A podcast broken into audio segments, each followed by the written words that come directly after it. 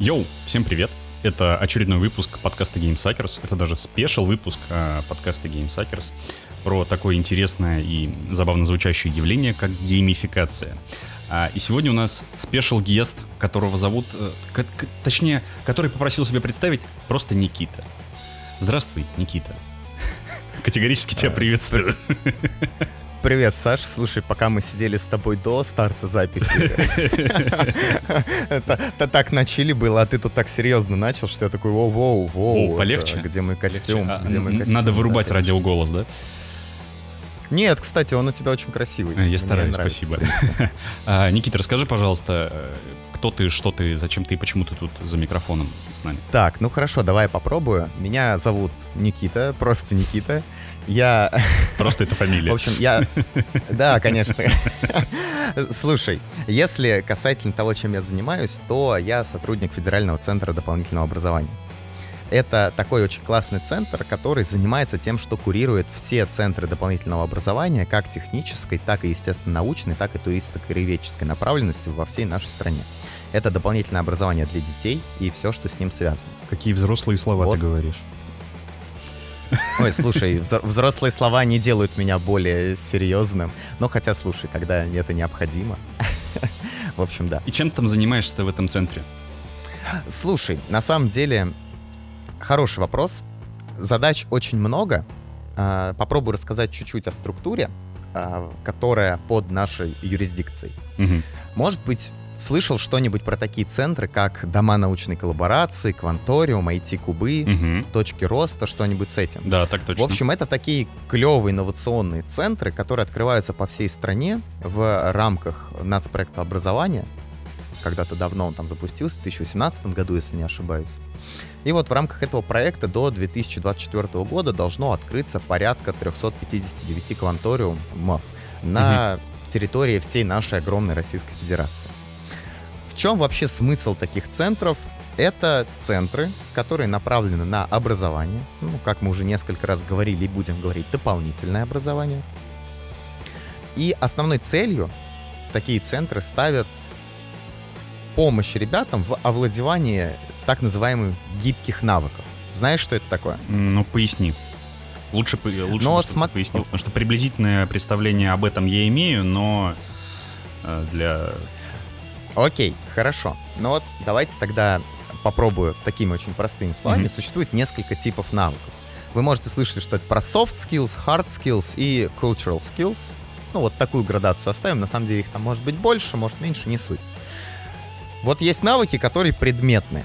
Это, например, как три дэ-моделирование, это как умение записать э, подкаст. Ну, то есть умение работать с оборудованием. То есть у тебя очень хорошие hard skills, Александр. О, спасибо. В, в, в, в рамках uh, yeah, yeah. Uh, В рамках вот своей такой области. То есть это какие-то предметные навыки, которые позволяют либо двигаться по профессии, либо реализовывать какие-то задумки. Ну, то есть такие понятные технические хардовые навыки. Есть другие навыки, которые, кажутся, не привязаны к какой-то конкретной профессии, а вообще в целом просто есть, и они необходимы. Это, например, сейчас шуточный гибкий навык, это умение шутить шутки. Если более приближено к тому, чему учим, это, конечно же, коммуникация, это ораторское мастерство, это и креативность, это умение анализировать и искать информацию, то есть, опять же, это работа с литературой. Это все навыки, которые не помогут в какой-то конкретной профессии, а просто помогут по жизни. Ну и в профессии в том числе. Они называются гибкими навыками, мягкими навыками или, если совсем просто, это soft skills. Mm-hmm. Есть еще культурные навыки, которые в целом позволяют применять как гибкие, так и жесткие навыки или хардовые навыки в твоей деятельности. Ну, то есть, например, ты формируешь какую-то надсмотренность, и ты посмотрел «Симпсонов», посмотрел, какие прикольные темы там поднимаются, и в дальнейшем ты свои навыки три дэ-моделирования и умение работать в команде применил на то, чтобы создать какой-то свой мультик с угу. какой-нибудь либо крутой идеей, ну, например, какой-то образовательный. Или, наоборот, наподобие «Южного парка» или «Бивис и Батхи». Ты помнишь, был да, такой мультик потрясающий. Давным-давно? Я еще помню с... перевод РЕН-ТВ этого мультика, их там звали не «Бивис и Батхи», это «Баклан и пельмень». Вот, вот, да. То есть, понимаешь, такой немножечко, может быть, в, какой-то, в каком-то смысле аморальный мультик. Кому-то он нравился, кому-то нет. Он явно не развивал ценности у ребят, но я помню, что я тоже смотрел и такой... Мне он очень нравился, потому что у них были футболки с Металликой и эй си/ди си. Да, слушай, то есть, понятно, использовали такие понятные тренды для ребяток того поколения. Понятно, что он был ориентирован на целевую аудиторию, не нас. Ну, то есть, я посмотрел первый раз этот мультик по два на два, когда мне было, ну, что, двенадцать. Понятно, что это не очень хорошая история. Я пораньше, вот я пораньше. Цел... У-у-у, а ты хорош. Ну, мне хорош. Было тогда лет, наверное, что-то, ну, может, девять, может, восемь, и он был по РЕН-ТВ поздно вечером. А я тогда приехал э, к родственникам в гости, и у них остался, остался ночевать, соответственно. И э, вот с двоюродной сестрой мы смотрели телек поздно вечером, и вот там показывали «Баклон и пельмень». И мне очень понравилось. Слушай, да.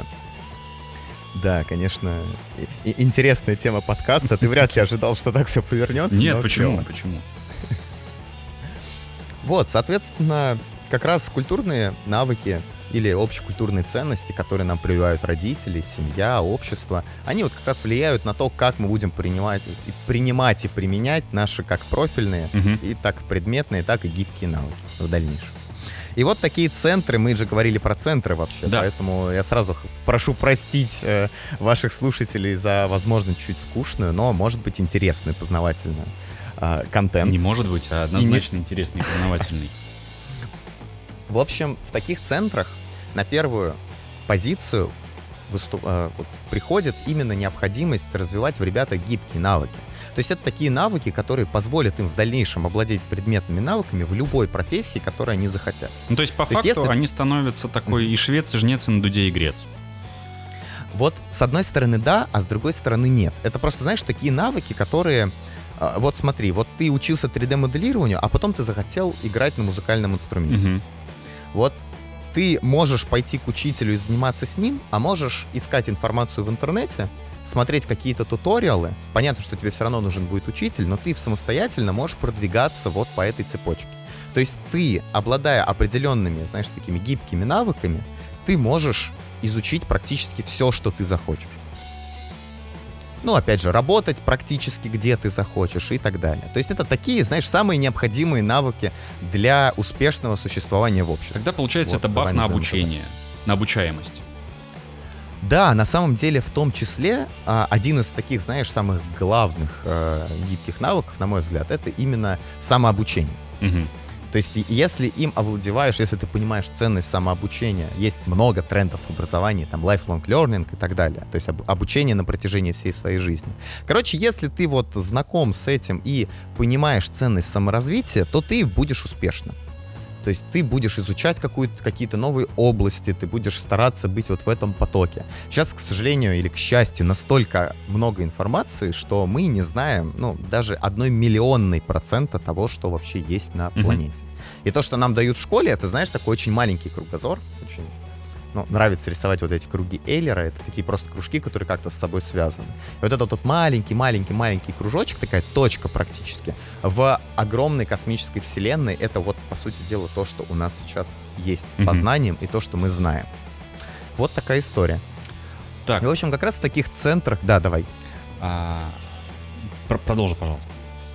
Я хотел а, конечно. более предметно начать, но я, я вижу, что ты уже сам к этому подходишь. Да, в общем, собственно, в таких центрах мы как раз э, стараемся делать образование максимально доступным, максимально интересным, максимально интерактивным. И основная, знаешь, такая позиция — это именно вовлекать ребят, э, мотивировать их к деятельности. Потому что, на самом деле, если человек замотивирован, он гораздо лучше все воспринимает, он гораздо лучше все делает. Короче, все происходит лучше, если у человека есть мотивация к какому-то mm-hmm. действию. Поэтому вот как раз в кванториумах мы стараемся, в кванториумах, в ай ти-кубах, во всех этих центрах, которые открываются, мы стараемся как раз развивать ребят через угу. предметные навыки, вот эти как раз гибкие навыки, которые потом им помогут везде. Чем занимается конкретно наш центр, чем только не занимается, это в том числе и обучение педагогов, это курс повышения квалификации о том, как вообще существовать, как по направлениям, Есть много разных направлений, например, это геоинформационные технологии, это э, промышленная робототехника, это энергетика, это виртуальная и дополненная реальность, ай ти, конечно же, медиа и все-все, что, что с этим связано. И вот мы обучаем педагогов по этим направлениям, а как заниматься с детьми, что им преподавать, что мы вообще можем дать. Поэтому у нас собраны очень крутые специалисты, которые готовят курс повышения квалификации и тем самым прокачивают как себя, так и наставников в регионах, которые занимаются с ребятами. Ну, также мы организуем огромный... А, у нас Давай. подкаст все-таки про игры, и я да, говорился да, да, да, про да. некую геймификацию. Угу. А, что это такое? Ты можешь рассказать? Да, конечно. На самом деле, смотри, как я говорил, что мы стараемся делать обучение интерактивным, угу. и так, чтобы было ребенку интересно. Есть несколько понятий. Одна, одно понятие — это игровая модель. Ну, то есть, когда вы в формате игры пытаетесь чему-то научиться. Ну, как кубики с алфавитом, а друг... например, у малышей. Как кубики с алфавитом, например, да, ты собираешь что-нибудь в строчку и так далее. Есть более прикольный пример, как, например, у нас был на английском языке в универе, просто лучшая учительница. Она говорила нам играть в игры и общаться с носителями языка для того, чтобы подтягивать английский язык. Это тоже игровая модель в обучении, потому что мы занимаемся каким-то действием совместным, mm-hmm. общаемся на этом языке и между тем разговариваем. Я там узнал несколько сленговых слов от э, как раз вот этого носителя языка. И в дальнейшем э, мне очень сильно помогло это при сдаче кандидатского по английскому языку. В общем, это очень крутая история. Она убирает все барьеры, потому что ты просто, занимаясь любимым делом, по сути дела, изучаешь язык. У меня такая а фигня еще... была с Mass Effect. Да, я... хорошо знал английский в школе только благодаря игре Mass Effect, потому что там не было русской озвучки. Она была на английском, и там были субтитры. А я перепроходил ее раз миллиард. Просто я постоянно играл в Mass Effect, потому что он мне супер нравится. Я до сих пор там раз в год где-то я прохожу всю трилогию. А, и вот спасибо Mass Effect за то, что я знаю английский. Вот Александр стал прям таким ярким примером использования геймификации в образовании. Но в данном случае игровой модели. Я, наверное, с точки зрения, какой у меня профиль, я занимаюсь тем, что цифровой геймификацией. То, то есть это использование цифровых игровых приложений в образовательном процессе. Это может быть по-любому, по любой направленности. У меня есть, в принципе, там достаточно такой подробный список разных приложений, которые можно использовать в той или иной ситуации. Угу. И, и есть три направления основное. Это развлекательное, это соревновательное, это образовательное. В некоторых играх эти три пункты сочетаются, причем сочетаются очень хорошо, а где-то конкретно приложение направлено на какую-нибудь образовательную компоненту или только на развлекатель. Угу. Наверное, хотите примеры какие-нибудь? Было бы здорово. Ну смотри, а, давай, чтобы прям совсем так было хорошо. А, знаете, что такое Fortnite наверняка? Естественно. Вот, конечно, Fortnite. Очень классная... Fortnite, конечно. А, это очень классная а, такая стрелялка для...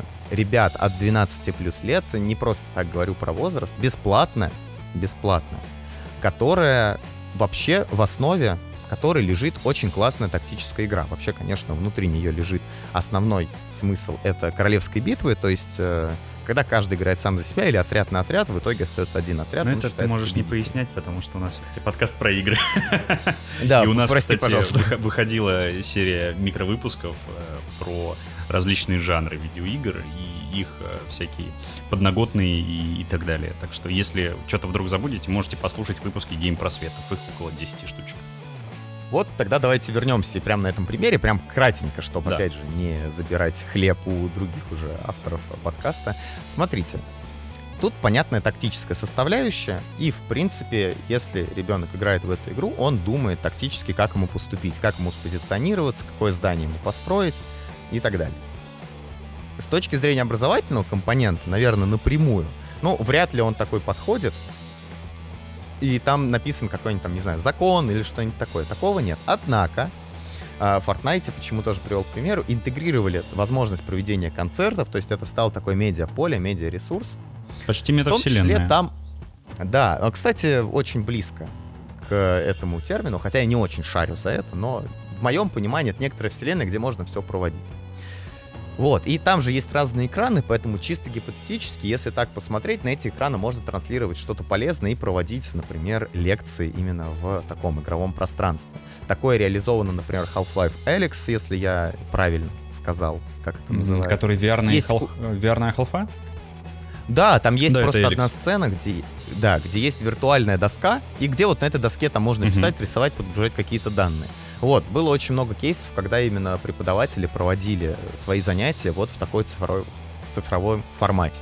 То есть, по сути дела, от, именно от образовательного процесса там все, что они могли рассказать также в классе на доске, но они это делают в игре, и это так немножко мотивирует ребят, ну, больше запоминать эту информацию. Это, конечно, может уйти все не в то русло, но в том числе. Ой, я, кстати, помню и еще поэтому... подобный пример mm-hmm. в... в канадской школе в одной, когда вышел Assassin's Creed Origins, по-моему, и Одиссея, там же есть режимы виртуального тура, то есть ты во время игры там бегаешь по э, игровому миру, там по Древнему Египту, по Древней Греции, по каким-то значимым историческим местам, и тебя там водит гид, который тебе рассказывает прям про все, и плюс там микроквестики какие-то даются, чтобы э, получить еще дополнительные кусочки истории вот этих вот мест, персонажей и так далее, и э, с помощью вот этой вот фигни дети, которые были очень слабы по истории, очень хорошо сдали свои экзамены по истории. В принципе, уровень знаний у них довольно сильно повысился благодаря этому. Это вот примерно такое, я правильно понимаю? Да, да, собственно, даже до кучи тебе в исторический формат. Это игра «Цивилизация», где за основу... Ну, я думаю, что вы знаете, что такое «Цивилизация», если тезисно, это стратегия в... ну, на карте мира. С ис- историческим уклоном, когда вы там от одной эры в другую идете, и надо выиграть. Тоже классная история. Ребят, которые в нее играли, там, в принципе, разбирались. И вот э, есть же курс по истории, вот именно mm-hmm. европейской, в том числе и просто мировой. Есть, опять же, мировая художественная культура. Очень круто прокачивают знания. Вот игра очень клево адаптирована в-, в этом плане. Ну, то есть, вот, короче, на самом деле, цифровая геймификация — это вот оно. А давай, если это кратко, использование... Давай. Кратко, вот прям кратко, что такое цифровая геймификация? Вот. А, использование различных цифровых приложений в образовательном процессе. Угу. Все, вот если Окей. вот так. То есть, может быть, сложно, но вот так. Отлично, просто отлично. А зачем оно надо? Зачем оно надо? А, как я уже говорил, очень важна мотивация в любом действии. И а, есть несколько моделей, как вы строите образовательный процесс. Давайте мой любимый пример. Есть очень классный мем «Майнкрафт — это моя жизнь». Вот я чуть-чуть расскажу вот про эту штуку. На самом деле я ярый фанат «Майнкрафта». Вот я как увидел его от Notch. Я, я познакомился с ним в две тысячи одиннадцатом году. Я как раз тогда был в десятом классе, потому что пришли люди и что-то строили кубическое в мире. Я такой, господи, ничего себе. Я на следующий день прибежал э, в лицей и говорю, блин, я там нашел какую-то пещеру, там какой-то чел, он взорвался. И мне говорят, ты, ну... дурной, что ли? Я говорю, а что такое? Он говорит, у тебя мир генерируется рандомно, мы не в одном мире играем. Я такой, а, да. И, в общем, с того момента началась моя любовь к этой игре, и она очень сильно раскрылась в видеороликах одного YouTube-стримера, ГК Кронт его звали, я сейчас случайно вспомнил его название. Короче, в Майнкрафте реализована штука с битной системой. Что это значит? Там есть так называемый Redstone, который работает по очень простому принципу. Ноль, не гори... Ноль, нет сигнала, единичка, есть сигнал. И на этом базисе строится огромное количество различных механизмов, которые в зависимости от этого могут работать или нет. То есть могут открываться двери, могут закрываться двери. Могут, например, открываться поршни, закрываться поршни. Во-первых, это очень классная интеграция в информатику, ну, чтобы очень просто объяснить, как это проходит. Да, и вообще в Майнкрафте... Пост... Да, вот двоичная система, спасибо, Саша. И с поршнями и вот различными там элементами можно было создать вот такую ячейку памяти, а в дальнейшем из этого собирали компьютер. То есть внутри Майнкрафта собирали компьютер. Это такая достаточно очень старая, нашумевшая тема, но мы сейчас будем говорить немножечко более современно. Есть направление энергетики. Очень сложное направление, которое очень важное, потому что на самом деле энергетика — это вот представьте все то, из-за чего мы сейчас вообще слушаем этот подкаст. Это и запитка микрофонов, которые я говорю, это и сигнал по, господи, по кабелю, каналу, который дает нам интернет и позволяет общаться с Сашей на данный момент. В общем, энергетика — это очень важная, но очень сложная тема. То есть, чтобы разобраться, как это все устроено, это надо прям хотеть это сделать. А это все часто не очень визуально и прям тяжело. В Майнкрафте есть такая штука, как моды, модификации. Mm-hmm. Это какие-то надстройки в игру, которые позволяют как-то модернизировать игровой процесс. Есть такой мод, он называется Electrical Age, которая добавляет элементы электричества и магнетизма в игру. В том числе он добавляет различные альтернативные источники электроэнергии, такие как ветрогенератор, ветряная электростанция, лопастная электростанция, это такой, знаете, моторчик, который от лопастя, лопасть, вода, поток воды раскручивает лопасти, соответственно, и там есть такая, господи, по факту водяная а, мельница, только которая вырабатывает да, электричество за счет вот этого да. динамо-эффекта, или как там так называется, не помню. Да, я вот там, короче, дина, динамо, динамо-машина, вот, спасибо, ты вот сейчас напомнил. Да, там есть ротор-статор, и вот, собственно, они там, в зависимости от того, как крутятся, там более сложная физика, но смысл в том, что, да, крутится лопасть, и у тебя один вид энергии, то есть механический, переходит в электрический. Соответственно, мод добавляет очень понятные элементы, которые есть уже в нашем мире окружающем. То есть это различные провода. У проводов есть напряжение, сила тока, сопротивление. И все это влияет на передачу сигнала. И если раньше для того, чтобы запустить, например, фонарик или просто зажечь факел, нам достаточно было его просто поставить. Угу. Если здесь мы хотим какой-нибудь цифровой факел зажечь, нам нужно было подать сигнал, то есть перевести, перевести в нашей двоичной системе из нолика в единичку. Соответственно, что получается сейчас? У нас есть источник тока, который также надо подзаряжать. Есть потребитель электроэнергии какой-то, ну, что потребляет электроэнергию. И нужно сигнал по проводам передать от производителя к mm-hmm. потребителю. Понятно, что реальные провода там действительно греются и все в таком духе. Все это реализовано в Майнкрафте. И есть, если я правильно помню, в девятом классе прям целый раздел по электричеству и магнетизму. И вот есть два пути. Первый путь — это когда вы просто смотрите книжку, изучаете законы Кирхгофа, которые будут чуть позже. Вы изучаете какие-то... Закон Ома, опять же, закон Джоуля-Ленца. Все эти законы, которые каким-то образом связаны с электрической цепью и связаны с энергией в том или ином смысле. Давайте мы абстрагируемся от решения абстрактных задач и перейдем в Майнкрафт и попробуем смоделировать это в приятной для ребят среде. Мало того, что им будет интересно это сделать, так еще и они научатся чему-то новому в процессе. То есть они будут ходить, измерять. Это те же самые лабораторные работы, которые мы делали. Ну, например, было у тебя такое, Саш, что ты подключал, к примеру, там, что-нибудь, какой-нибудь вольтметр, амперметр, и вам там надо было правильно их подсоединить? Наверняка что-нибудь было. А, нет, я на физику в школе не ходил, потому что меня очень бесил учитель, который, от которого воняло, он постоянно плевался и был злой. Слушай, у нас, я не помню, что было прям такое, но у меня тоже была. У меня, у меня была ненависть не к физике, у меня был к какому-то другому предмету. Наверное, к ИЗО. Да, я не очень любил ИЗО. А я очень любил. Ну ладно. И даже прикол был, у меня отец, он по, по, по одному из образований преподаватель ИЗО. И несколько уроков он вел в моей школе. Это было мега странно, потому что, во-первых, я, это был, по-моему, класс четвертый, я не совсем понимал, что такое субординация, и, но mm-hmm. в то же время понимал, что нельзя палиться, что это мой папа. Я такой, Александр Олег, папа, Александр Олегович, извини, пожалуйста. И вот это было супер странно. Слушай, у меня мама преподаватель, вообще она закончила ВМК, но она тоже преподавала в школе, и я пару раз, она даже приходила ко мне также проводить занятия, она вела его по информатике, и мне, наоборот, это очень нравилось, я прям хотел и гордился, что вот это моя мама и так далее, поэтому я могу тебя полностью понять. Вот, но давай вернемся, вер, вернемся да. к геймификации, а то да. я могу очень долго рассказывать. Собственно, вместо того, чтобы проводить какие-то лабораторные работы, мы можем это смоделировать с помощью цифровых лабораторий или каких-то игр. Ну, в данном случае Майнкрафт с модификациями. И то есть, я помню, как мне нравилось изучать, исследовать, разбираться в этом Redstone, но прикинь, насколько, типа, клево ребятам вот в такой игровой форме, им просто даешь ту же самую задачку, они ее пытаются решить, и тем самым угу. они подкачивают свои знания да, по физике. Да, это кайф. Это прям кайф. По, по логике, ну, то есть, как там выстраивают этот логические цепи, как они должны...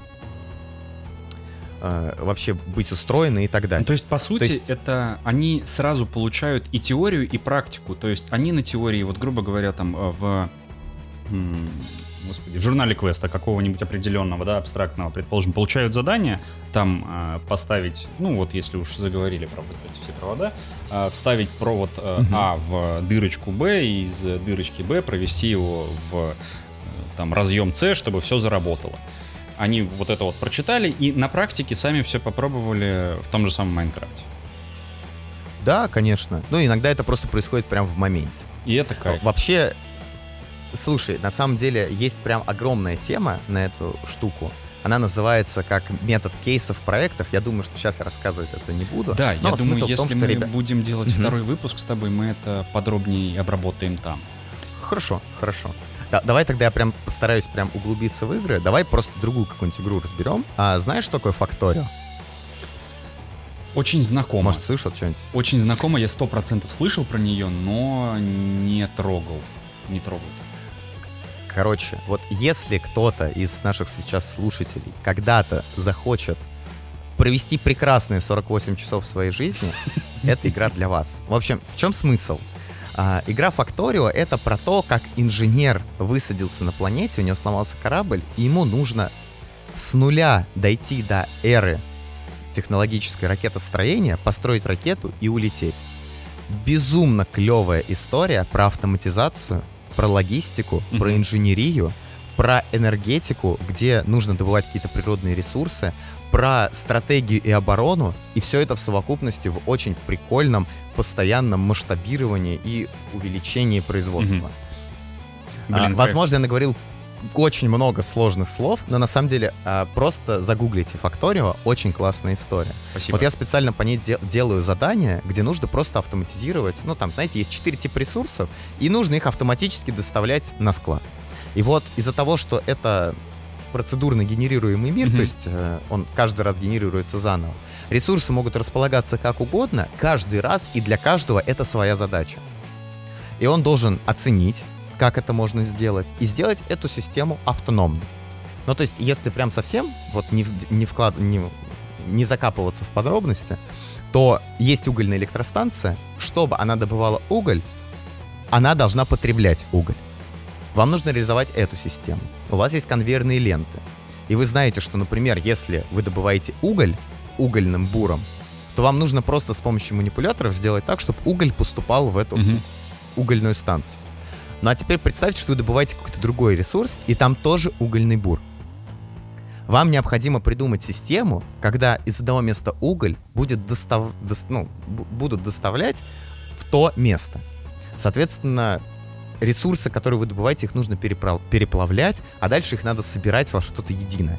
Угу. В общем, это очень классная игра. Безумно классно. Я помню, когда мы первый раз э, скачали ее с другом, я даже тогда еще вообще был там в курсе на третьем-четвертом, я не думал про образование от слова совсем, но мы с другом просидели с ночи, ну то есть мы сели в девять часов вечера, мы не спали двадцать часов, просто потому что очень не хотелось прекращать играть в эту игру. Это было тогда просто безумно круто, вот этот, знаете, вот этот момент щелкания, когда ты догадываешься, как оптимизировать твою установку, а там все про это. Угу. Если посмотреть, по-моему, самый быстрый спидран этой игры когда-то, это час десять. Это очень быстро для этой игры. Вот для неподготовленного пользователя это будет просто супер сложно. Mm-hmm. Но, короче, вот просто я рекомендую, и если вам понравится, то потом Александру отпишитесь, я буду рад. И таких приложений, это вот если финализировать, их огромное количество. И по каждому направлению они могут дать какой-то свой образовательный продукт. Ну, то есть вот какую-то образовательную тему, которую усвоит слушатель. Вот если очень кратко, то вот так. Понятно. А, вопрос тогда такой а, происходит. Вот смотри, ты говорил, что вы занимаетесь тем, что обучаете преподавателей обучать по-новому. И mm-hmm. вот а, как раз-таки в предмет геймификации. Как вы обучаете преподавателей этому приему, не знаю, скиллу? И есть ли от них какое-то там сопротивление, что вот они орут как старые пердуны, вот как я про игры, что раньше было лучше, и нам этот ваш геймификация нах- нахер не нужен, а, как в, в том прекрасном видеоролике говорилось. А, как, как вы с этим боретесь, как вы с этим справляетесь, как это происходит? Слушай, смотри, как и в любой области, всегда есть неприятие. Ну, точнее, как есть всегда пять пять фактов принятия, там как пять стадий принятия. И, конечно же, есть разные наставники. То есть у нас вообще в центрах это называется не педагоги, а наставники. Они когда... Ну, ладно, это опущу, а то я слишком долго буду рассказывать. В общем, смотри. На самом деле, да, я, я постараюсь прям тезисно. Бывают случаи, когда наставники прям сопротивляются. Когда наставник против, но если, например, он так суперски читает лекции, что дети просто писаются кипятком, и прямо они в восторге, они хотят еще, так это же замечательно. Ну, да. Тогда не нужно использовать никакие геймификационные приемы, тогда просто он своей харизмой и своей подачей и так мотивирует ребят. Если после этого у ребят, как бы, они хотят этим заниматься, это же замечательно, и зачем ему использовать? С другой стороны, если наставник, например, не знает, как мотивировать ребят, ему предлагают геймификацию, в девяносто процентов случаев они сами смотрят на это как дети, такие: вау, это же очень круто. И поэтому это встречает мало сопротивления. Но, конечно же, есть и такие педагоги, которые и не очень мотивируют детей, mm-hmm. и, с другой стороны, им все это не нужно. К сожалению, с такими ничего ты особо и не сделаешь. Ну, то есть, как бы человек просто занимается не своим делом. То есть, если ему неинтересно мотивировать детей, и при этом он не открыт к чему-то новому, ну, а что ты здесь делаешь тогда?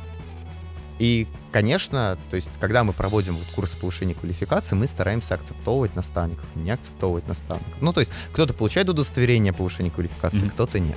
И это как раз связано. И нам, конечно же, важно, чтобы наставник, педагог, он горел своим делом, и он хотел доносить вот эти элементы для ребят, которые в дальнейшем могут стать новыми Ньютонами, Кулибинами и так далее.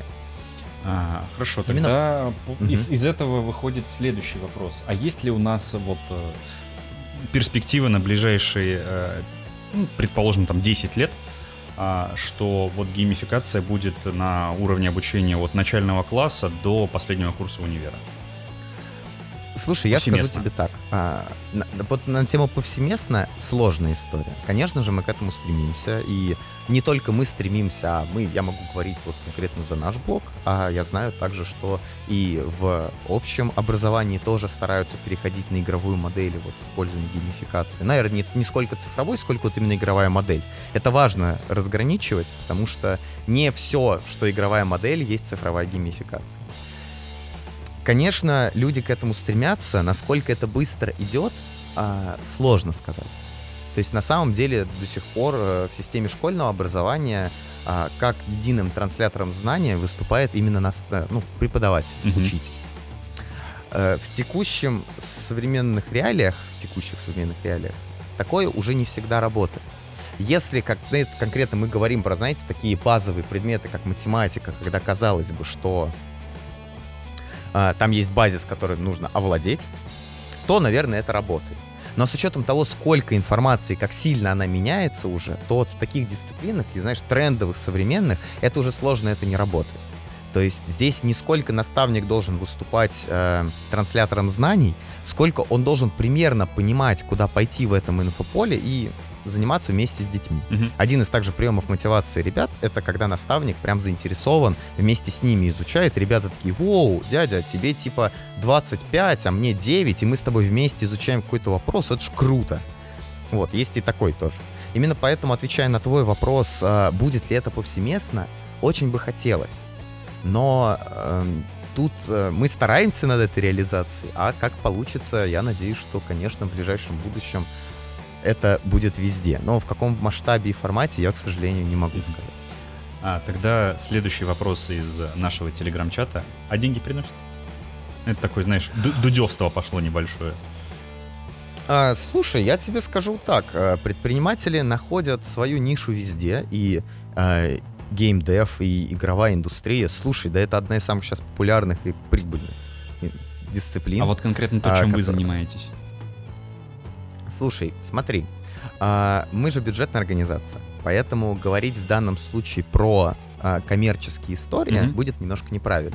Потому что, да, наши центры функционируют на бюджетной основе, поэтому, естественно, мы не берем с этого деньги, и те методические материалы, которые мы разрабатываем, мы просто отдаем наставникам, рассказываем об этом, чтобы они это интегрировали, апробировали, давали обратную связь. И здесь, конечно, речь про деньги не идет. Ну, кроме той зарплаты, что мы получаем. Ага. Однако в, в некоторых центрах сейчас, знаешь, популярен киберспорт. Mm-hmm. Вот И это направление, конечно, оно прибыльное. Угу. Вот, потому что оно тоже связано с играми, со спортом и так далее.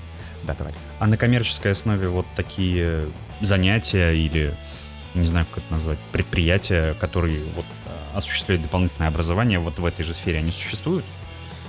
Слушай, конечно, была такая школа, причем очень давно существует, слушай. Вот смотри, вот тебе пример. Есть такая, была, по крайней мере, такая школа английского языка English First. Да, я помню ее. Чем мы... Вот, что мы там делали? Мы приходили, мы в какой-то момент просто общались в группе, там играли в какие-то игры, знаешь, когда загадывали слова, надо было отгадать, uh-huh. было очень непросто, а были моменты, когда нас сажали, и были именно, знаешь, такие игры, которые использовались в образовании, то есть нужно было, это так, связь логистики с английским языком, когда нужно было путь человечка выставить словами.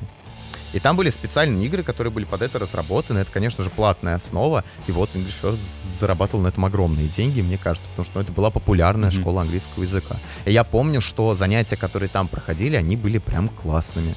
Okay. Ну, то есть, прям клево. То есть, и... на самом деле, эта штука живет и будет жить. Конечно, сейчас геймдев слишком популярен, чтобы это не приносило денег. Теперь вопрос лично от меня. Кайфуешь с этим? Ну...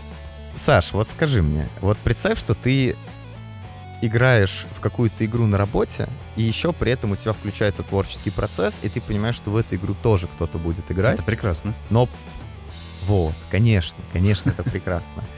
Конечно, кайфую, это очень здорово, это замечательно, что есть такая штука, и очень круто, что есть центры, которые поддерживают эту инициативу и позволяют ее интегрировать. Ну, блин, это же правда замечательно. Офигенно. Поэтому да. Офигенно. Я очень рад за то, что за тебя и за то, что ты кайфуешь от того, что ты делаешь. И так вдохновенно об этом всем рассказываешь. Так что я думаю, мы с тобой уже договорились на второй выпуск. По этой Слушай, теме. Конечно, конечно. Отлично. Да. То есть так, слушатели, у нас будет второй выпуск по этой теме и довольно скоро. И, наверное, последний вопрос а? на этот. Да. У тебя да. свои хобби какие-то есть? Остается ли у тебя время после всего этого? И если есть, то какие? Слушай, спасибо за вопрос. На самом деле хобби очень много. Если так посмотреть, то... Ух. Ты знаешь, столько, столько в голове всего, что сразу... Ну, давай так.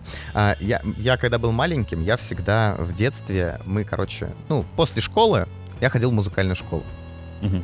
Но до того, как я пошел в музыкальную школу, я закончил музыкальную школу с красным дипломом по классу ударных, поэтому сейчас у меня хобби плюс это иногда подработка. Я играю в акустической, струнно-акустической группе Арс Нова, квартет. Иногда играю с ними на улице, иногда на каких-то мероприятиях, они меня приглашают как сессионного музыканта, ну, то есть на какую-то сессию. У них есть основной костяк, я вот такой, а ты меня брелочек. Иногда зовут вот поиграть. Ну, слушай, да, и вот я играю на перкуссии. Это вот одно из хобби. Mm-hmm. А другое хобби, которое сейчас, это связано со спортом. Я, в принципе, очень сильно на спорте. Лет пять уже. Но вот этот год у меня начался, двадцать второй. Я давно мечтал пойти на силовую гимнастику и акробатику. Я в детстве прыгал с альтушки с ребятами во дворе. Мне безумно это нравилось. И вот сейчас я просто понял, что мне уже двадцать семь. И уже просто так не попрыгаешь.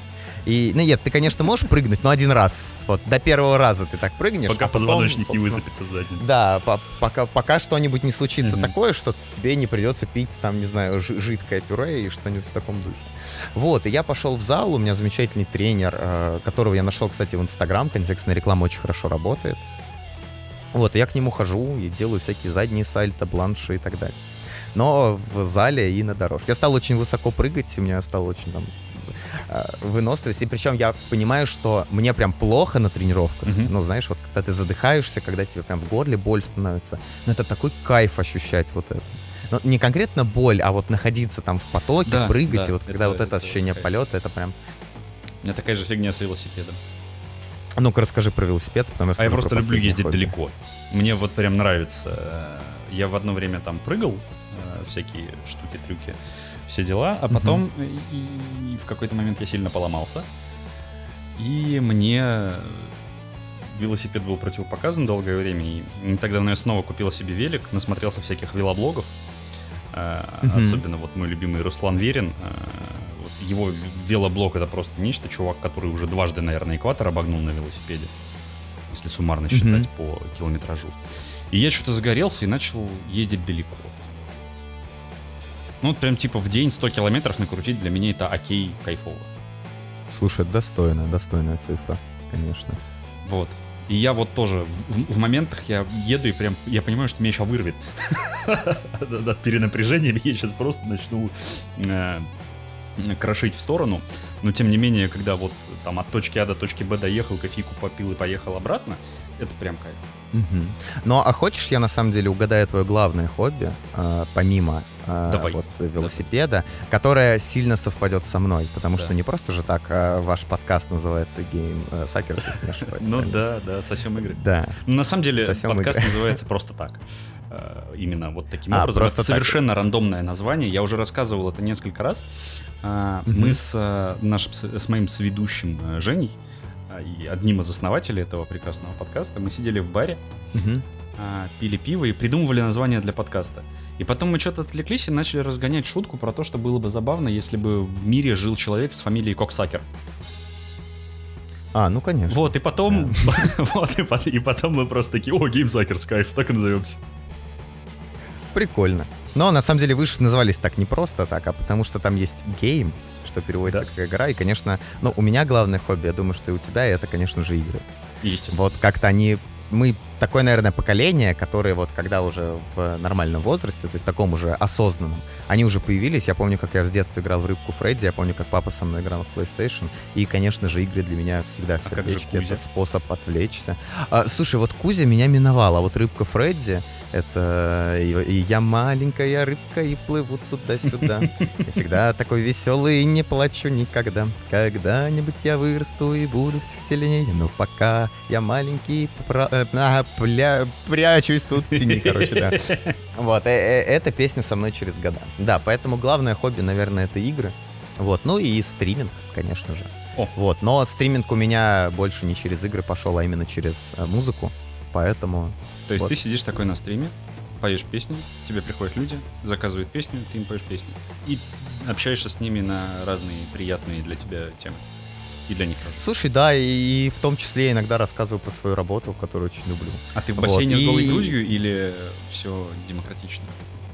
Слушай, если бы сегодня мы запустили трансляцию, как мы и планировали, то я либо на фоне хромакея, либо на какой-то такой интерьерной съемке. Вот. Но сейчас мы на работе, собственно, я пробую использовать именно рабочее оборудование для того, чтобы делать клевый контент. Поэтому, ну, вот, собственно, не знаю, ты, может, заценишь как-нибудь. Вот. Я у тебя на стримах бывал. А, нет, ты просто ты видел новый формат, который у нас сейчас есть? А, ну, когда у, я у тебя последний раз, по-моему, был в конце прошлой недели. Или на выходных. Вот, а вчера, вчера был стрим, короче, короче, глянь. Я думаю, ты посмотришь, о чем Хорошо, я говорю. Понятно. Обязательно, обязательно. А, ссылочку оставим на тебя? А, да я всегда рад, поэтому... Все, отлично. Ссылка на Никитины стримы будет в описании. Если что, вдруг, если вам не терпится до второго выпуска, где мы еще более подробно разберем тему геймификации, вы можете зайти к нему на стрим, потрещать с ним. Никита, кстати, хорошо играет и поет. И, в принципе, приятный молодой человек. Сомнительно, конечно, но... Да, спасибо, Саша. Да, пожалуйста.